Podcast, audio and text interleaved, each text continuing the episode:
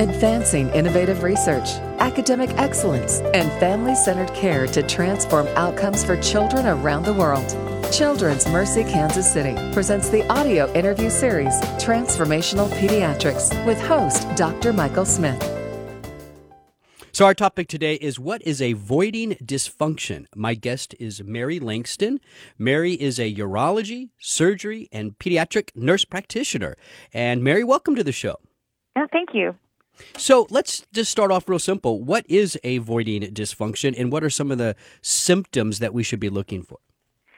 Well, voiding dysfunction is um, a very common problem that we see in a lot of children, and uh, usually parents have a first sign that there's a problem when kids have difficulties with urinary incontinence.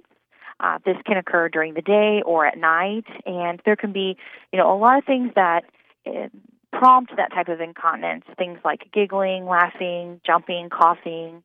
Uh, sometimes parents will also notice that their child has a significant increase in urgency to get to the restroom or frequency in urination.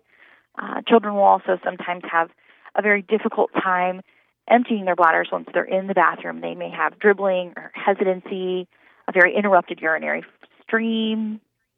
Um, and children can Gotcha, sometimes yeah. also have recurrent infections with that. Okay, yeah.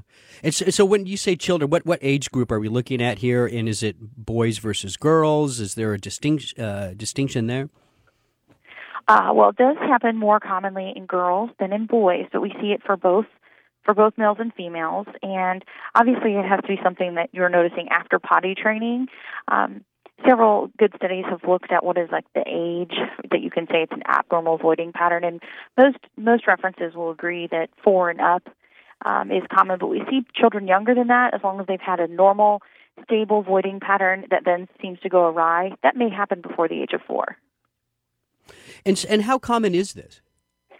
Uh, it's very common. Um, actually, as much as 40% of uh, visits to any pediatric urology office are centered around voiding dysfunction.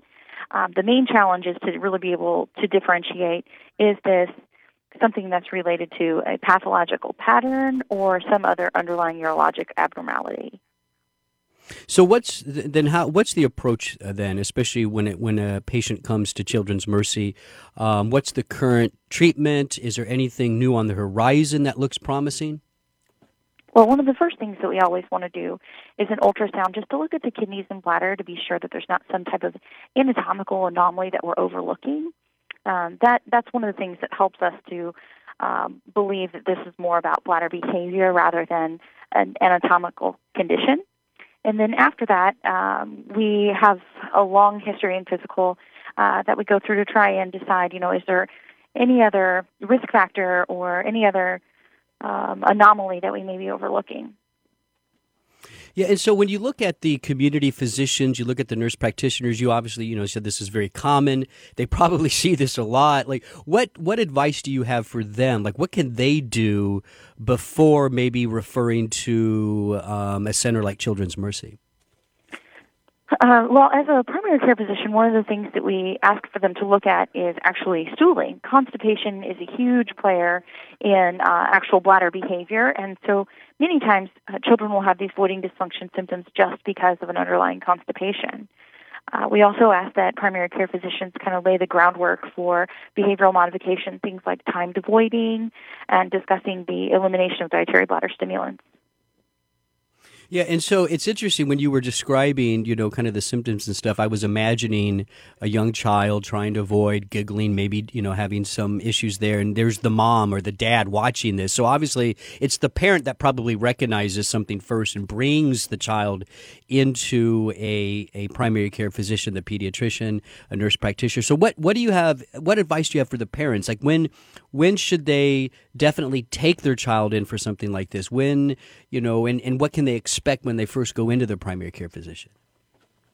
Well, uh, for parents, you know, it's also important to understand that there is some degree of normalcy and urgency and incontinence in very young children. Uh, but if you notice that your child is consistently having an abnormal voiding pattern, so often when they laugh, often when they giggle, uh, or if they were historically very dry and now your child is having frequent episodes of incontinence, those are things that one you want to rule out a urinary tract infection, and two, uh, see if there's something else that parents can adjust. I think it's also really important that parents understand that very infrequently do children do this for attention seeking. Uh, so it's really important not to have punishment for urinary incontinence or anything like that. Oh, and do you see that happening a lot? Maybe the parents just think they're acting out. Oftentimes, yes. And I won't say that that never happens, but it is not most common, and it can actually be detri- detrimental in changing bladder behavior yeah. uh, long term. So um, we're talking about voiding dysfunction with Mary Langston. Mary, is there like the, any last words you have on the topic for our audience, both for the the family and both for the primary care physician? Um, I would say that you know it's very important for children to feel support and that they aren't chastised. Sometimes it's hard to ask them to change their behaviors in a way that's healthy for their voiding. And using positive incentives is always very encouraging, uh, even before you get to the specialty center. It's really important to give them their support, give them your support. Okay. Well, Mary, I want to thank you for the work that you're doing at Children's Mercy and thank you for coming on the show today. You're listening to Transformational Pediatrics with Children's Mercy Kansas City. For more information, you go to childrensmercy.org. That's childrensmercy.org. I'm Dr. Mike Smith. Thanks for listening.